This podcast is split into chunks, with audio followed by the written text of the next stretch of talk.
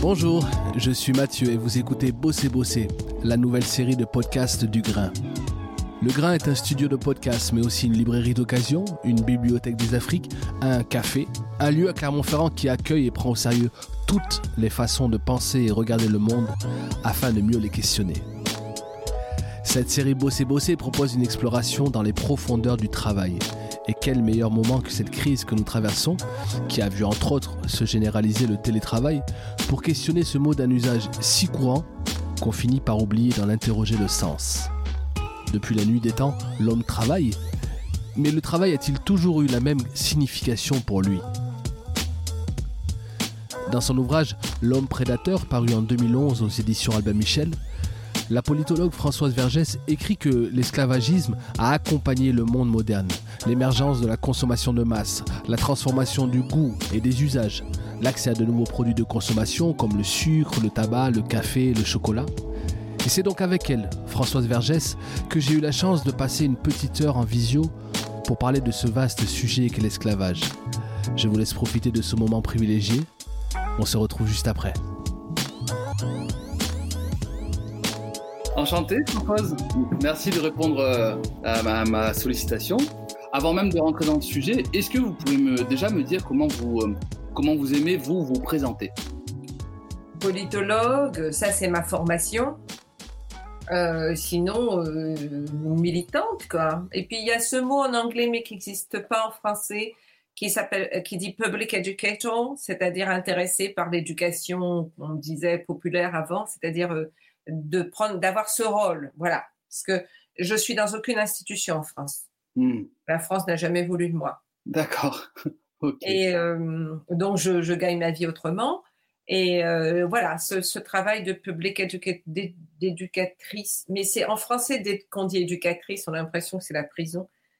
Euh, on parle d'éducation populaire quand même. Oui, ben voilà, je ne sais pas comment on peut le formuler, mais oui, voilà, beaucoup, beaucoup, c'est-à-dire de euh, d'accepter énormément d'invitations autour de ça, autour de faire de l'éducation populaire, que ce soit dans les écoles, dans les associations, sur plusieurs sujets.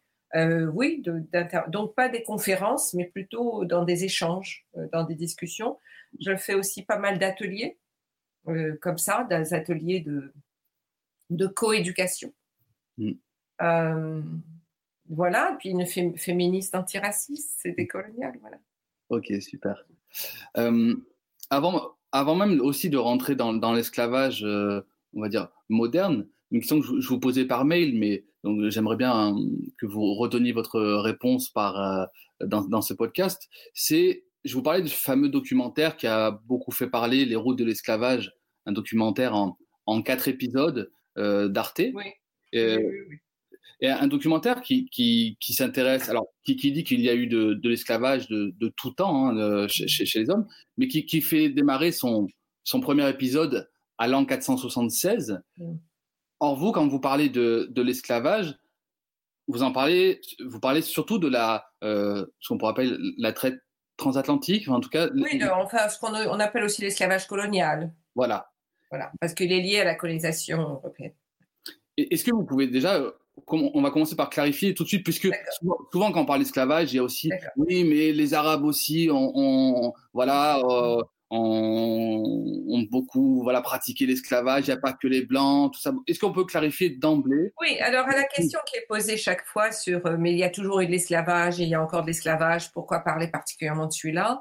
Euh, il, y a, il y a plusieurs réponses. D'une part, aucun autre esclavage n'a eu les conséquences et l'impact qu'a eu l'esclavage colonial qui se situe entre le 15e et le 19e siècle et qui est mis euh, organisé, euh, financé par les pays européens, par plusieurs États européens. Aucun autre esclavage n'a eu cet impact économique, géopolitique, culturel, euh, philosophique, euh, dans le droit, aucun autre. On ne peut pas dire que, par exemple, je ne sais pas, même si vous vivez en Inde aujourd'hui, il y a un impact de l'esclavage qui existait en Somalie, par exemple. aucun ou vice-versa. Et euh, le, fait qu'il y ait eu des esclavages en Chine n'a aucun impact sur le développement de l'Europe. alors que ce que l'Europe met en place a un impact partout. Et d'une bon, part, et puis euh, toute la toute la, question noire, euh, pour euh, l'appeler ainsi, c'est-à-dire l'association entre être noir et être esclave que l'Europe met en place beaucoup plus fortement et au niveau global à cause de justement d'avoir envoyé des Africains. Donc le fait qu'il y ait un racisme anti-noir dans d'autres pays, dans d'autres continents, n'enlève pas ça, la fabrication euh, de cette association beaucoup plus forte hmm. et qui est due à l'hégémonie européenne coloniale, le fait que l'Europe et la colonisation européenne est planétaire et que l'esclavage colonial va mettre en lien plusieurs continents et va aussi effectuer non pas seulement un déplacement de population énorme, d'une part, euh, avec les millions d'Africains, mais aussi des déplacements de plantes, d'animaux, euh, euh, l'imposition de monopoles, que ce soit l'indigo, le tabac, le sucre, le café. Donc on a vraiment un phénomène planétaire, transcontinental, et qui a un effet sur et qui est lié à la modernité européenne, au moment de la modernité européenne. Euh, le XVIIIe siècle, est le siècle qu'on qui est dit des Lumières, est le moment où il y a le pic de la traite. Euh, jusqu'au XVIIIe siècle, vous avez 30 à 40 000 Africains déportés par an. Au XVIIIe siècle, vous passez à 70 à 90 000 par an. Donc on voit, il y a un énorme. Donc il y a vraiment des liens.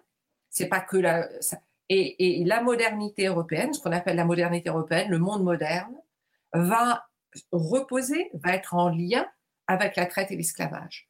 Donc il y a vraiment des différences profondes entre les formes d'esclavage qui existent depuis l'Antiquité et cet esclavage colonial. Même si effectivement on peut trouver des similarités, il n'y a pas d'effet planétaire pour aucun de ces esclavages. Donc cette définition, ce, moment de l'histoire vraiment impose jusqu'à aujourd'hui, jusqu'à aujourd'hui, a des conséquences jusqu'à aujourd'hui sur, notre monde.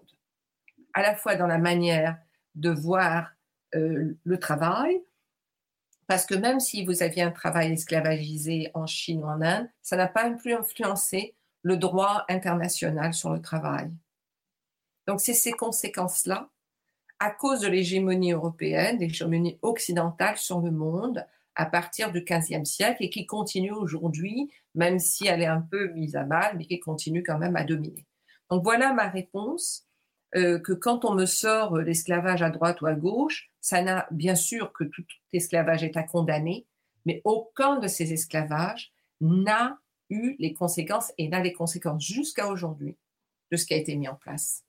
Économiquement, culturellement, euh, géopolitiquement, l'hégémonie du Nord sur la, division Nord-Sud, les, les, produits de l'esclavagisme, l'industrialisation de l'Europe qui va reposer là-dessus, c'est-à-dire les capitaux que ça va générer, les, industries qui vont se développer à cause de la traite et de l'esclavage, qui qui vont rendre euh, euh, possible une vie euh, plus confortable au Nord.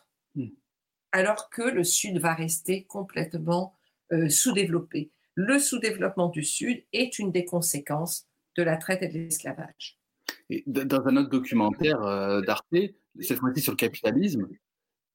Là, là, là, vous commencez les origines du capitalisme aux origines, au début de, de cet esclavage dont, vous parlez. Est-ce que là aussi, là, là vous vous rendez derrière, derrière cette, génération Oui, moi, pour moi, si vous voulez, euh, je suis tout à fait. Euh, les liens entre traite, euh, capitalisme, esclavage et racisme sont tout à fait, vraiment, pour moi, enfin, moi, je, les, je, les vois ainsi la traite et l'esclavage vont permettre le développement de banques, d'assurances qui sont quand même des piliers du capitalisme, hein, du crédit, tout ça. C'est-à-dire, c'est pas, on n'est pas dans le système bancaire comme il pouvait exister avant ou comme il existe ailleurs. Il va favoriser l'industrialisation, c'est-à-dire que euh, y a euh, beaucoup de produits qui sont raffinés ou qui sont transformés en Europe déjà à l'époque. Hein. le sucre est raffiné en Europe, donc ça favorise une industrialisation. Ça favorise aussi des, industries, euh, pas directement par exemple, mais quand le sucre, le café arrive, bah, ça va être l'industrie de la porcelaine, des arts de la table, parce qu'il faut des cafetières, des théières, des sucriers. Pendant la traite, ça favorise l'industrie maritime qui va beaucoup aussi se développer parce qu'il faut mieux apprendre comment euh, les bateaux négriers vont traverser. Donc il y a des tas de progrès qui sont faits euh, dans la dans l'industrie maritime, aussi de la loi sur les sur la, le commerce et, et, et l'industrie maritime. L'industrie maritime va favoriser l'industrie du textile. Il faut quand même des toiles pour faire les voiles. Euh, va favoriser l'industrie du bois. Il faut quand même des bois pour construire les bateaux. Et il faut des canons. Il faut des armes, l'industrie des armes, à la fois pour le, bateau lui-même et puis pour les échanger comme monnaie. Euh, les tissus aussi comme monnaie. Euh, la porcelaine comme monnaie d'échange.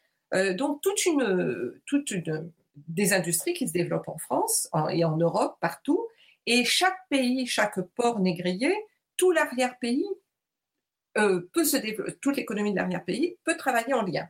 C'est-à-dire que le bateau, quand il part, il lui faut du blé, il lui faut du vin, il lui faut des choses comme ça. Donc, les arrière-pays fournissent aussi. Donc, il y a des développements qui se, font.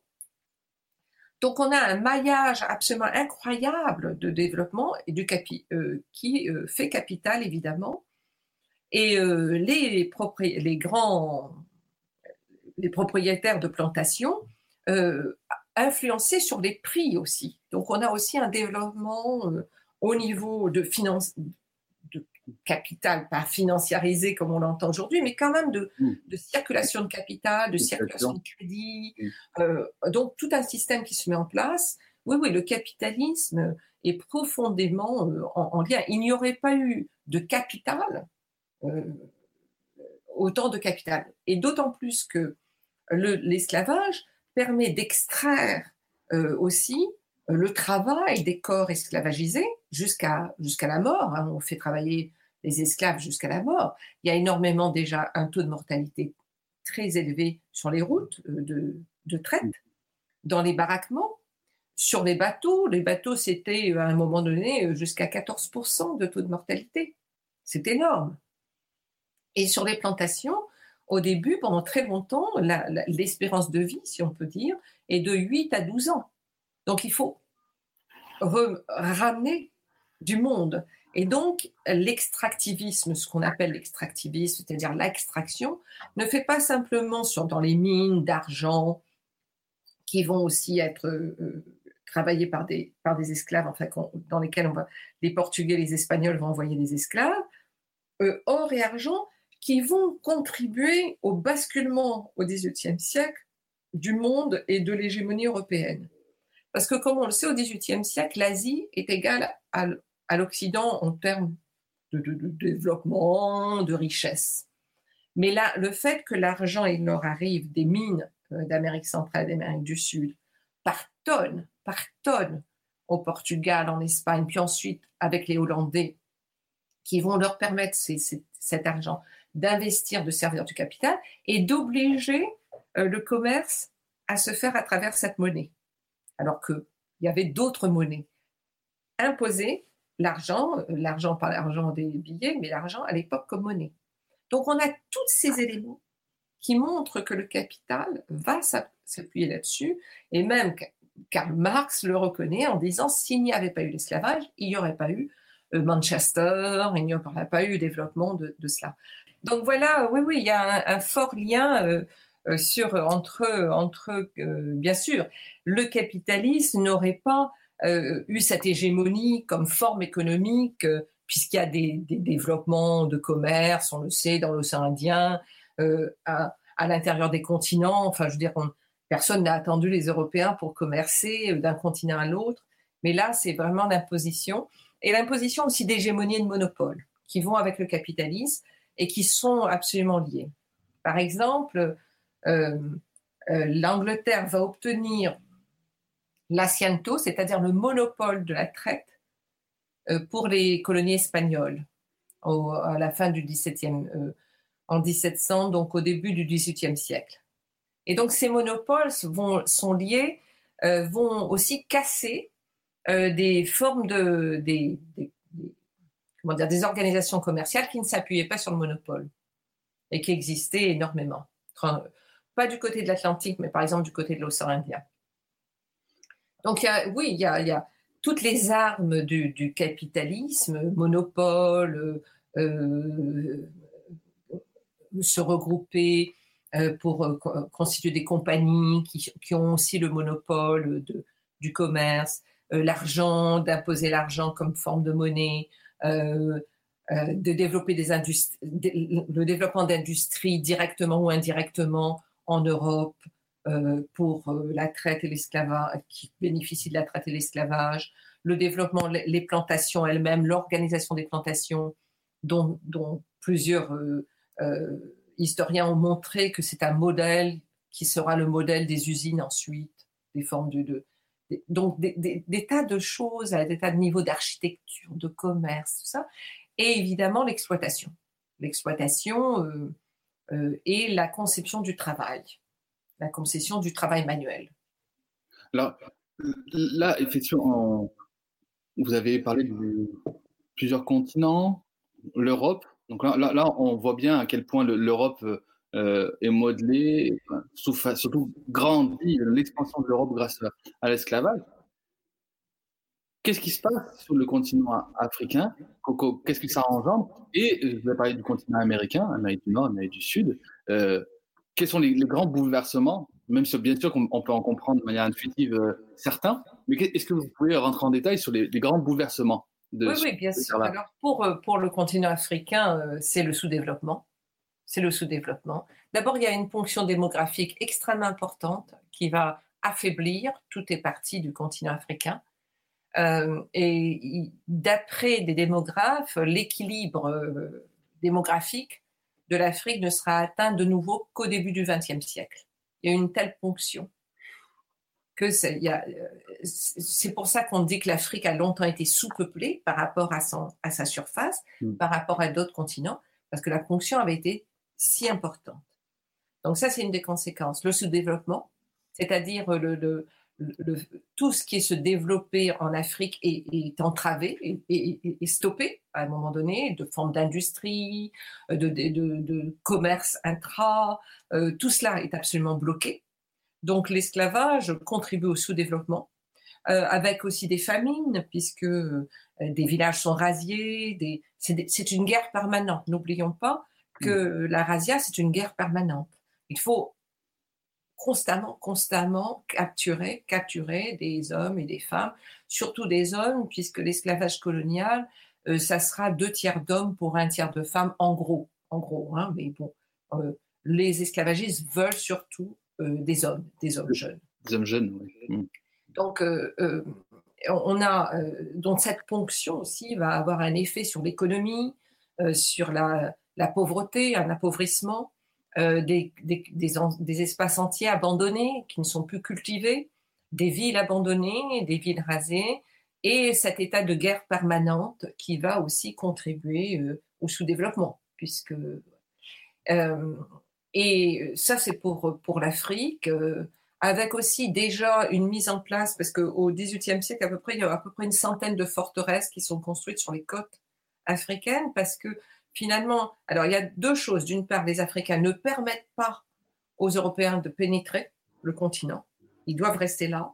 Et c'est là que se passe donc les, la vente, l'achat. Mais dans ces forteresses, euh, ces forteresses sont de réels euh, euh, espaces sociaux. C'est pas simplement on entasse les gens dans, des, dans des caves en attendant qu'ils partent. Il y, a des, y a des grandes plantations qui se font pour nourrir les gens il y a des, des interprètes, enfin c'est toute une organisation quand même sociale très développée, il y a des armes, euh, il y a aussi euh, euh, tout un travail de division, de monter tel peuple contre tel peuple pour, pour diviser les peuples, pour entraîner vraiment, freiner de la formation d'union ou d'alliance contre les, contre les esclavagistes européens.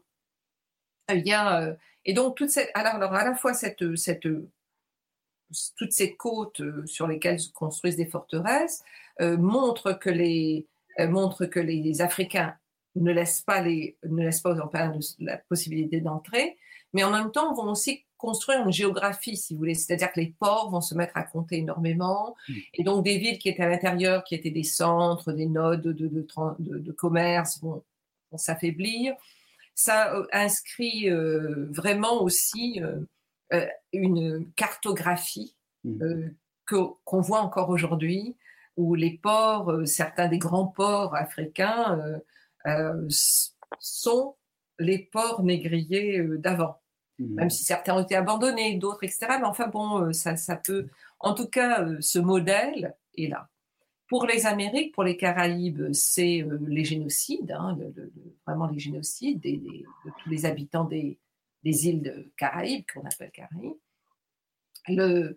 euh, et euh, l'imposition de monoculture, qui était, et la disparition de certaines cultures. je l'ai dit aussi, l'esclavage colonial, c'est un basculement incroyable, un déplacement de plantes et d'animaux. Donc, un bouleversement qu'on appellerait aujourd'hui environnemental et qui est déjà là. C'est-à-dire l'environnement ne commence pas avec l'industrialisation comme un certain récit veut le donner, il commence là.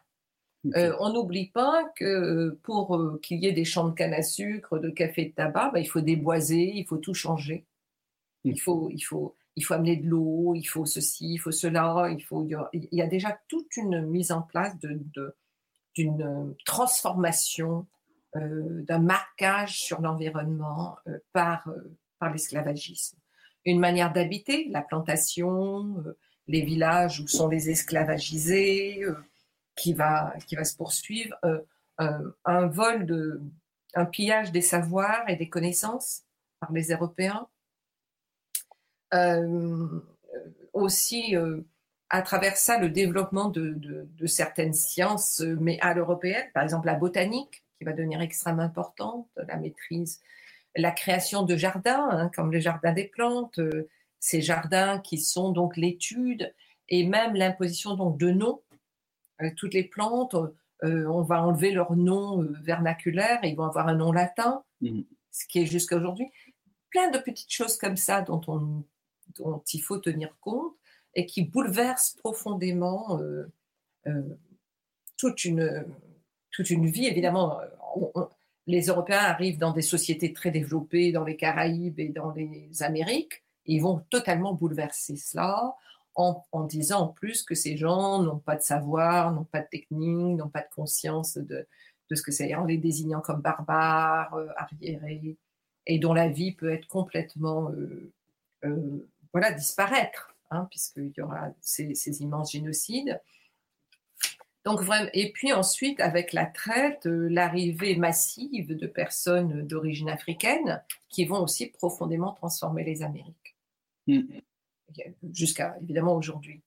Donc, euh, euh, alors, dans l'esclavage, il faut quand même aussi tout distinguer.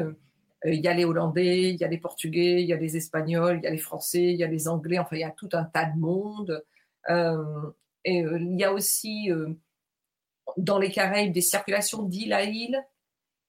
On, vend, on a, je sais pas, des, des, captifs vont arriver dans telle île, puis ils vont être vendus dans telle autre. Donc il y a des circulations aussi dans les Amériques. Donc il y a l'esclavage est une histoire très épaisse au sens de, il y a énormément de choses à, sur plusieurs temporalités, sur plusieurs spatialités au, même moment.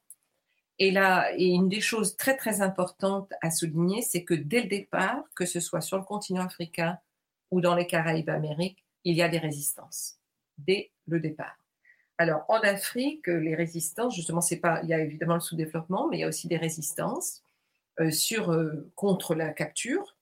Alors on, sait que par exemple les villages, euh, dans les villages rapidement, les gens vont faire que les chemins dans le village soit un zigzag, parce que ça freine les chevaux de razzia qui arrivent, si vous voulez, plutôt que ça soit tout droit, euh, de construire le village près d'une forêt pour pouvoir s'enfuir, euh, de mettre aussi beaucoup d'épineux, de choses comme ça autour, de la, autour du village pour que ça freine les, les, chevaux, de, résister. Hein. On, a, on a des résistances euh, de rois qui vont protéger leur peuple et qui vont en vendre d'autres, mais qui, bon, il y a vraiment tout un bouleversement.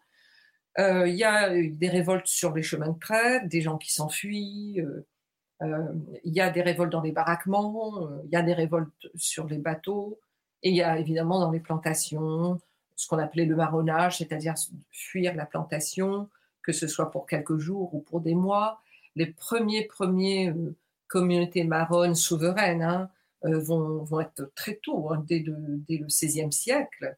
Et, il va y avoir des guerres, puisque les, esclavagistes font la guerre, que ce soit au Barbade, que ce soit en Jamaïque, que ce soit au Brésil ou à l'île de la Réunion d'ailleurs. il y a guerre à ces, à ces communautés souveraines. Donc, dès le départ, résistance sur tous les continents. dès le départ, aussi constitution de savoirs différents dans les communautés esclaves. Les femmes qui avortent pour ne pas que les enfants soient deviennent leurs enfants deviennent esclaves, les empoisonnements. à côté des révoltes et du marronnage, il y a toute une série de formes de, de préservation de rites, de préservation de langue, enfin, toute une. Les, résistances sont voilà, multiples.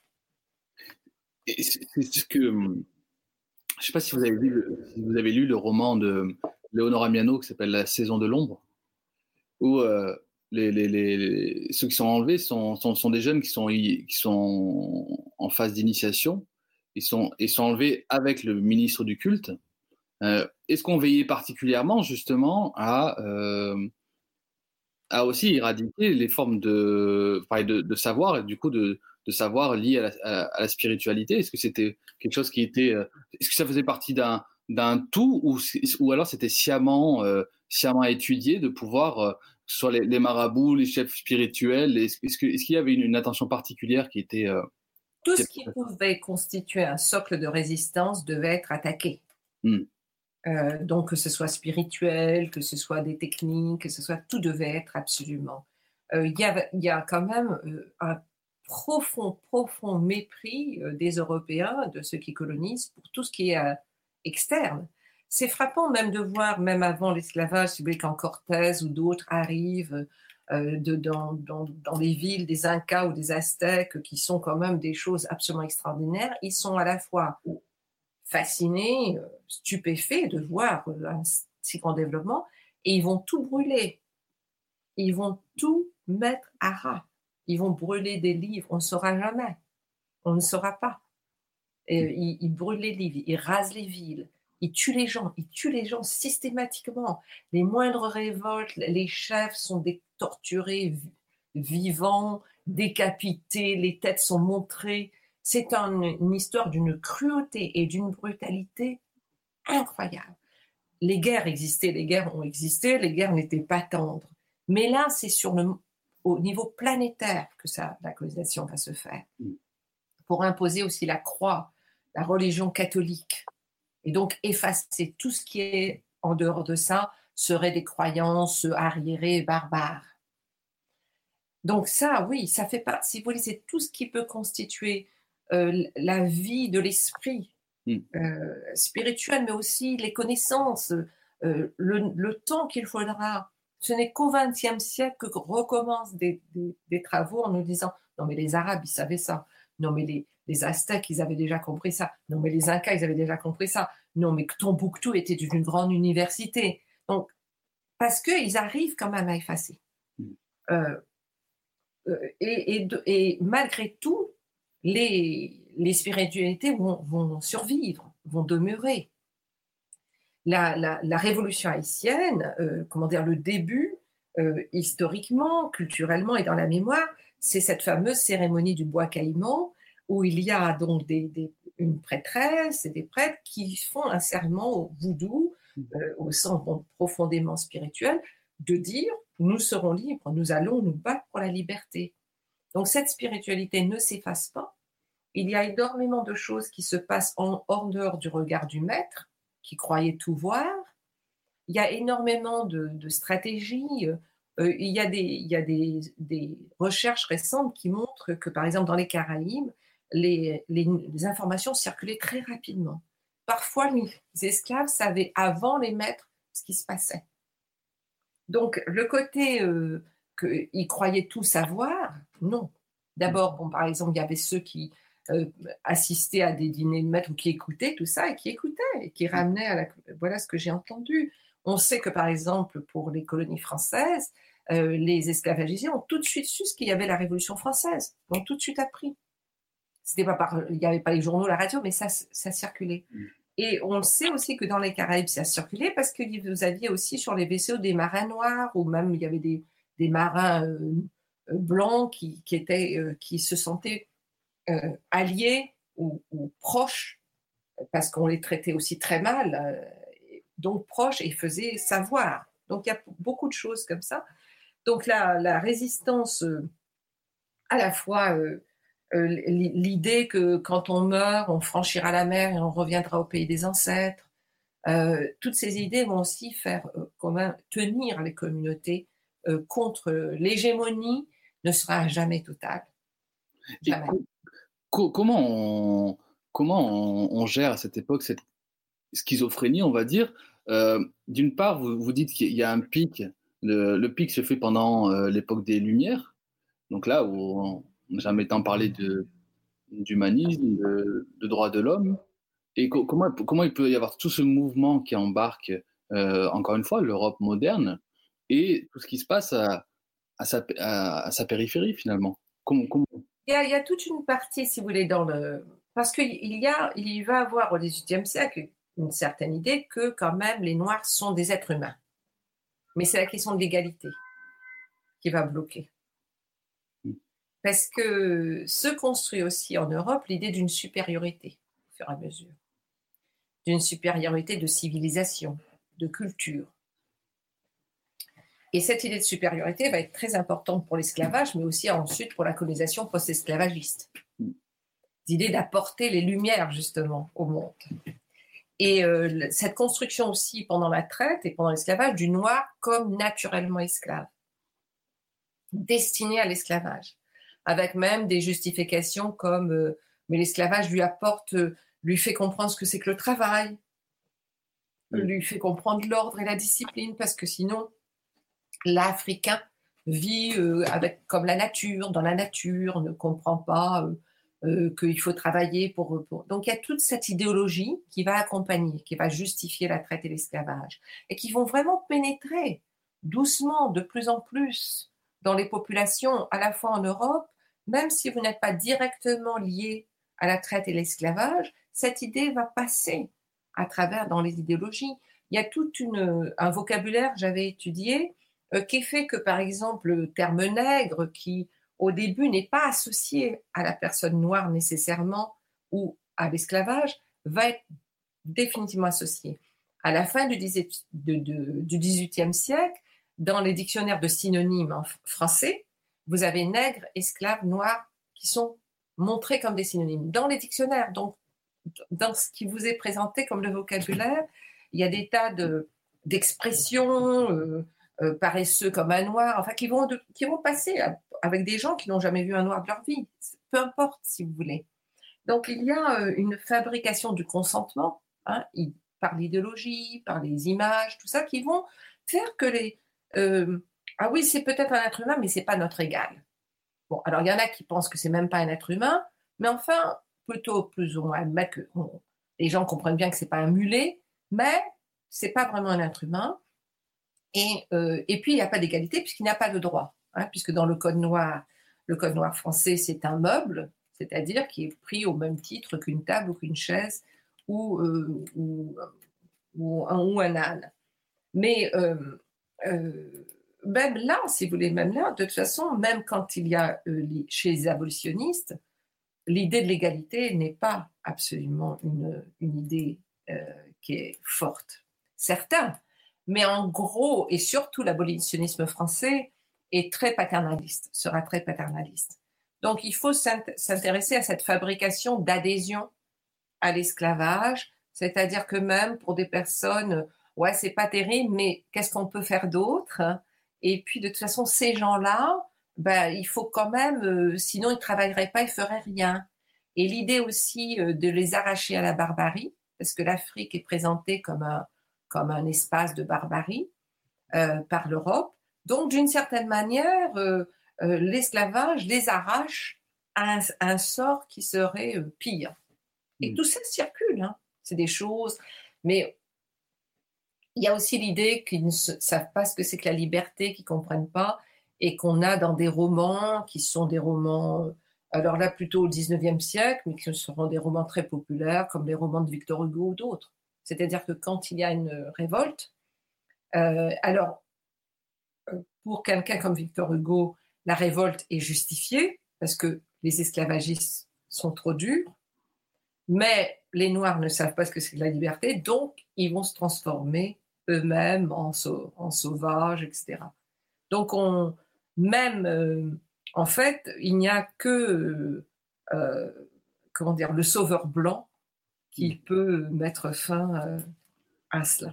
Et quand vous parlez d'esclavage colonial, et après va s'en suivre le, colonialisme, qu'est-ce qui, qui, va faire qu'on passe du colonialisme qui, qui n'a plus cette, ce mot-là d'esclavage euh, pourquoi l'esclavage va disparaître finalement? Qu'on va parler seulement de colonialisme et plus d'esclavage colonial. Bah, Il y a, d'abord, il y a, y a, quand même tout un poids euh, de l'Angleterre qui veut mettre fin à cela, qui veut passer à une autre forme de capitalisme, qui veut passer à une autre forme d'impérialisme et qui, l'Angleterre domine hein, euh, le monde à l'époque et réussit à imposer l'abolition de la traite déjà. euh, en 1815, que les Français auront du mal hein, euh, à suivre. Ils vont faire beaucoup de, de traites illégales. Hein. les Français vont faire beaucoup de traites illégales dans l'océan Indien, mais aussi dans l'océan Atlantique.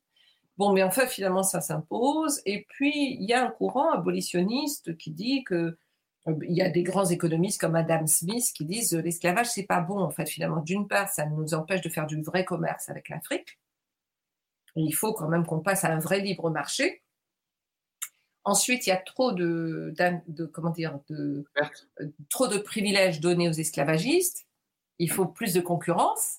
Mm. Euh, donc, on a une partie de des économistes capitalistes qui trouvent que euh, les esclavagistes sont encore trop freinent, si vous voulez, un développement plus, plus large.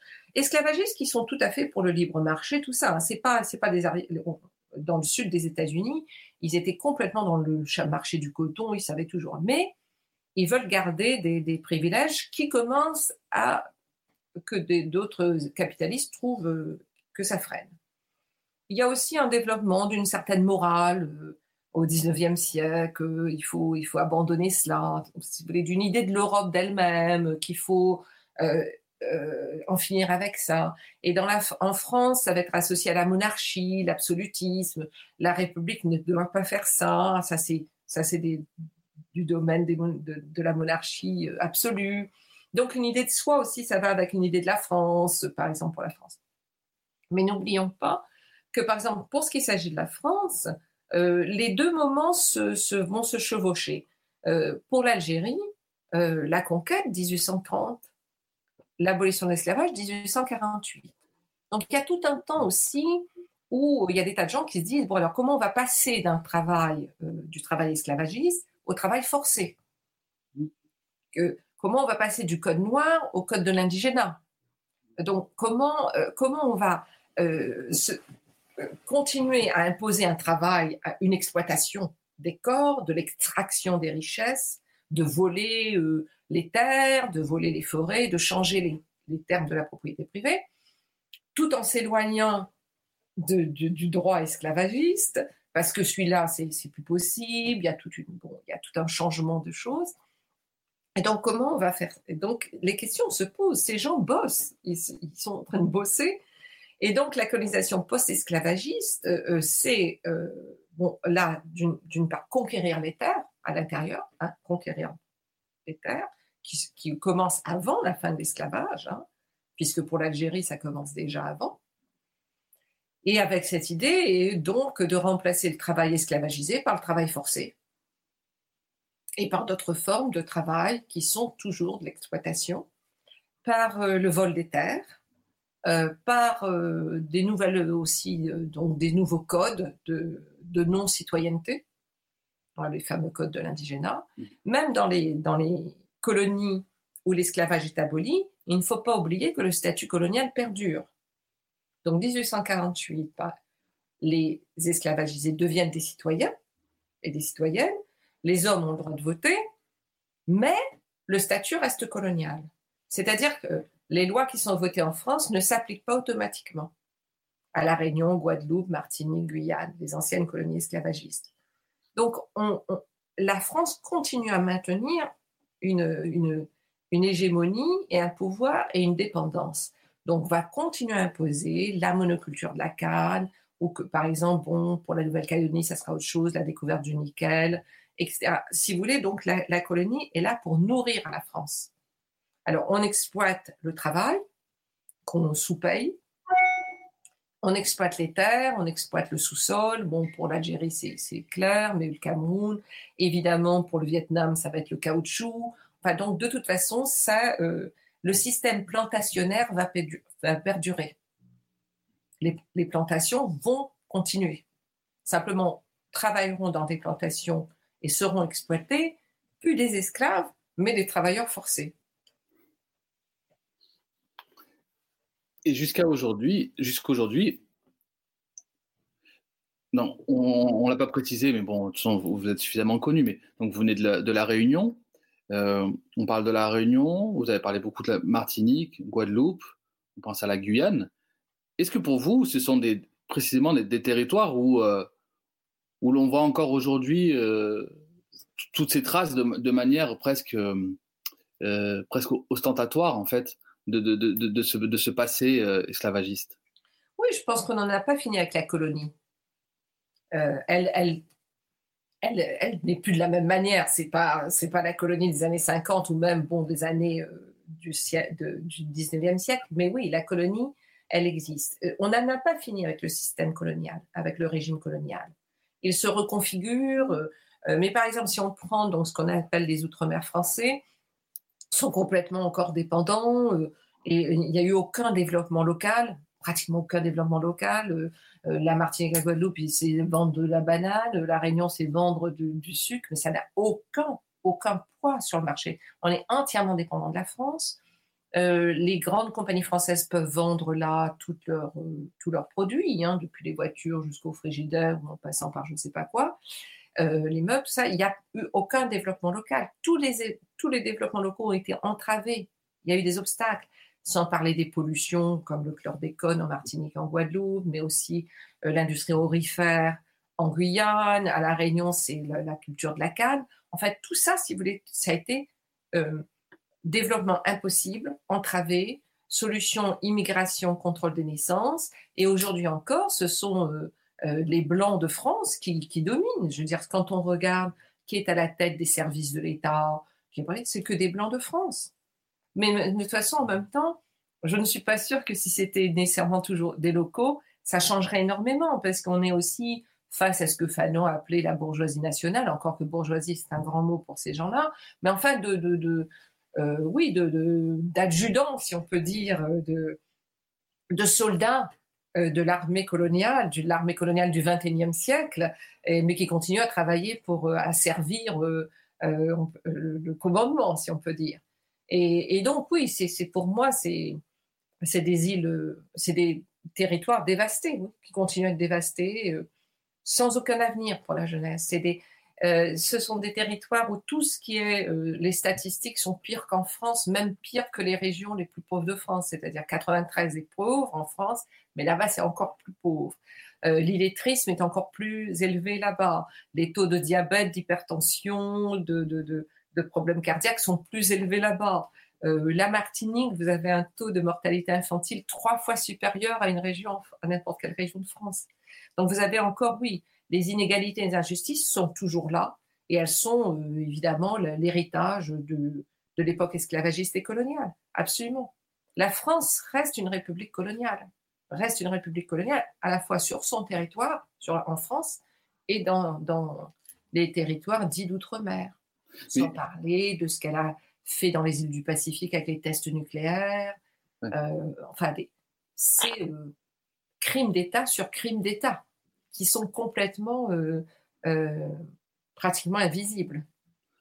J'aurais deux, questions, parce que je vois, je vois l'heure qui passe. Et est-ce que, est que pour vous, parce qu'on a, on a parlé quand même d'un. On, on, a balayé très très rapidement des siècles en mentionnant quand même des histoires très très violentes euh, sur, les, sur les corps, les esprits. Mais est-ce que justement, euh, pour vous, c'est euh, exagéré aujourd'hui de mettre au même plan l'esclavage mental, quand aujourd'hui on parle d'un travail moderne et d'une une aliénation du travail, et donc finalement d'un esclavage moderne? Est-ce que pour vous c'est exagéré parce que puisqu'il n'y a plus ce, voilà, il n'y a pas cette violence sur les corps, ou pour vous c'est encore euh, pertinent? Et bon, si je vous laisse répondre à cette question déjà. Oui, enfin, c'est toujours difficile de dire la violence qui aurait été la même euh, depuis toujours, mais qu'une violence, euh, que des violences s'exercent incroyablement brutales du système capitaliste racial aujourd'hui, oui, toujours. Il y a, il y a des milliards de vies qui ne comptent pas, hmm. pour quelques vies qui comptent. La vie confortable au nord, elle est possible à cause de l'écrasement de milliards de vies au sud, de tous ces corps qui continuent à exploiter et à produire pour le bien-être de, quelques-uns. Vraiment, c'est très... Donc, si vous voulez, il y a une empreinte de l'esclavage comme forme d'exploitation, comme forme d'extraction, à la fois de l'énergie de des corps pour le travail, et à la fois euh, des terres et du sous-sol ou de partout, hein, euh, les, minéraux, on voit pour eux, euh, qui continue. C'est ce modèle d'extraction, d'extractivisme, qui est à la fois sur les corps, avec le fait que ces corps meurent jeunes, aucune importance, une mort prématurée annoncée, fabriquée, qu'on voit même en France aujourd'hui, puisqu'on l'a vu pendant la pandémie, c'est dans le 93 qu'il y a eu le plus euh, fort taux de mort et de personnes touchées, et qu'aujourd'hui, les études montrent que c'est les communautés pauvres qui sont le plus touchées et qui sont en plus encore plus pauvres à cause du peu de travail, de ceci et cela.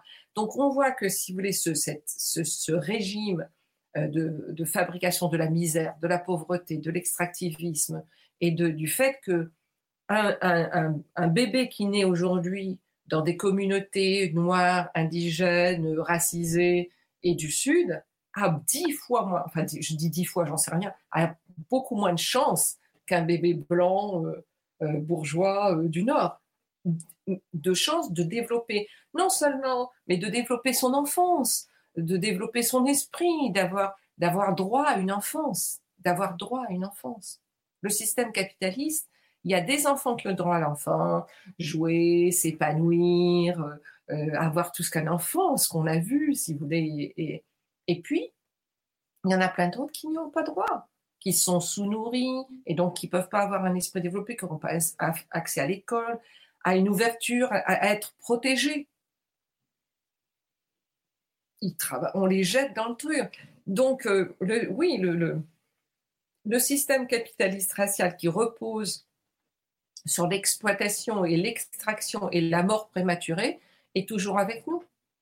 Est toujours avec nous il se pas, on n'est pas au XVIIe siècle, on n'est pas au XVIIIe siècle, mais tout ce qui est, je veux dire, dans les, si on regarde euh, la mort prématurée, euh, l'extraction, la dévastation environnementale, la destruction des savoirs, des corps, c'est toujours là avec nous. Et même ça s'étend, on peut dire. On peut dire que la colonisation planétaire, elle est encore plus grande parce que les outils de colonisation sont beaucoup plus sophistiquées aujourd'hui. on, trouve euh, beaucoup de vidéos, de, conférences, de vos interventions, de conversations avec vous euh, sur, euh, sur la pensée décoloniale.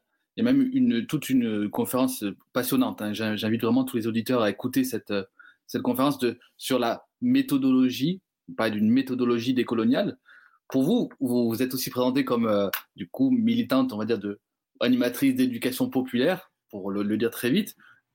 Pour vous, c'est cette méthodologie-là, décoloniale, qui est pertinente pour, euh, pour briser cette dynamique-là? Oui, pour briser ça, et puis pour, briser peut-être le sentiment d'impuissance qu'on peut avoir, parce que vraiment, on est en face quand même de, de d'un rouleau compresseur, quoi. Et donc, euh, c'est de donner que les choses, elles ont un sens. Le monde autour de nous, il est un monde social, il est un monde fabriqué. Euh, mm. c'est pas le jour et la nuit là, c'est pas le jour qui se lève et la nuit qui tombe là.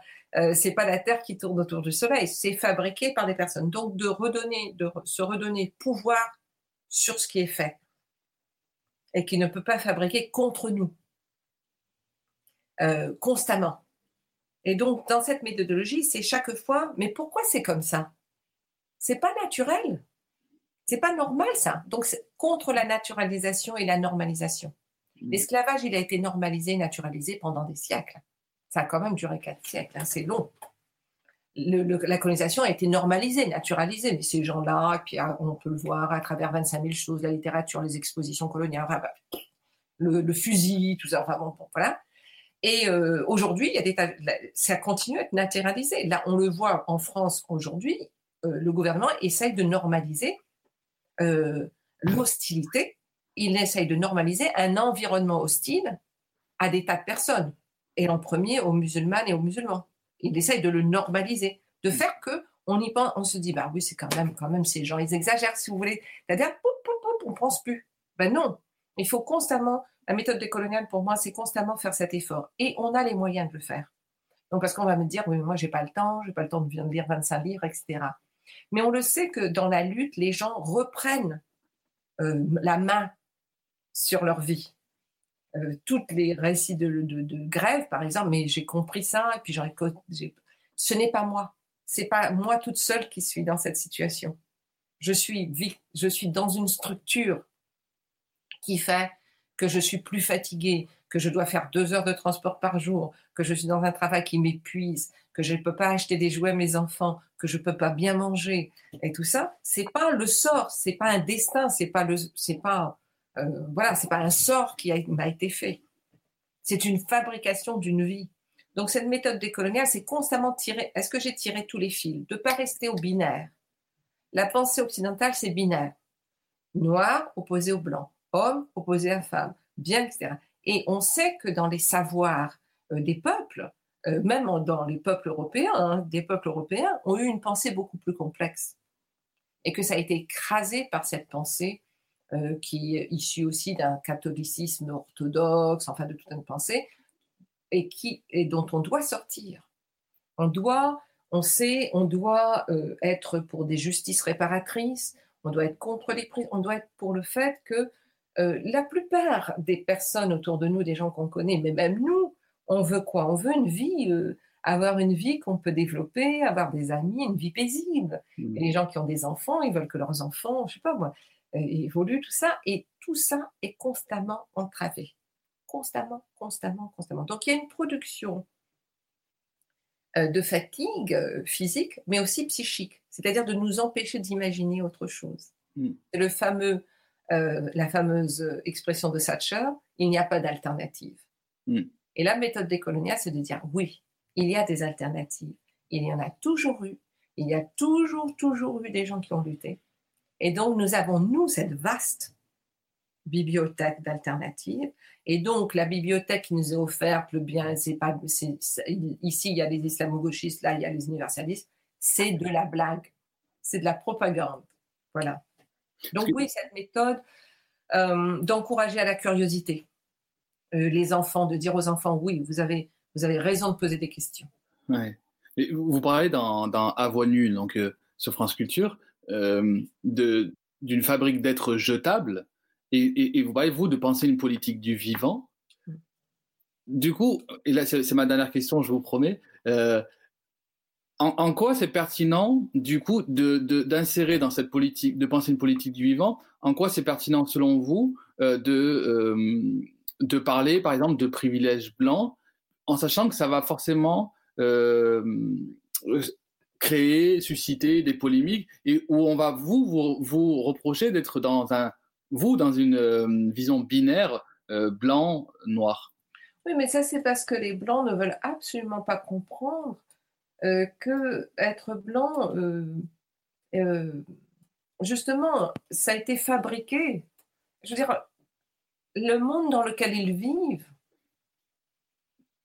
ils l'ont reçu parce que exploitation, extraction, c'est pas parce qu'ils ont plus de compétences ou de talents que d'autres peuples.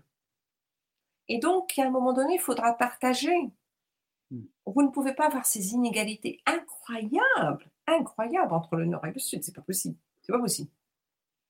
Donc la, question de vivre ensemble sur une seule planète, hein, et donc de respecter le vivant, c'est-à-dire les animaux, les plantes, les choses autour de nous, l'eau, l'eau, l'air, que je ne peux pas, moi, dire Ah non, mais moi, je veux de l'air pur, de l'eau propre, que mes enfants, tout ça.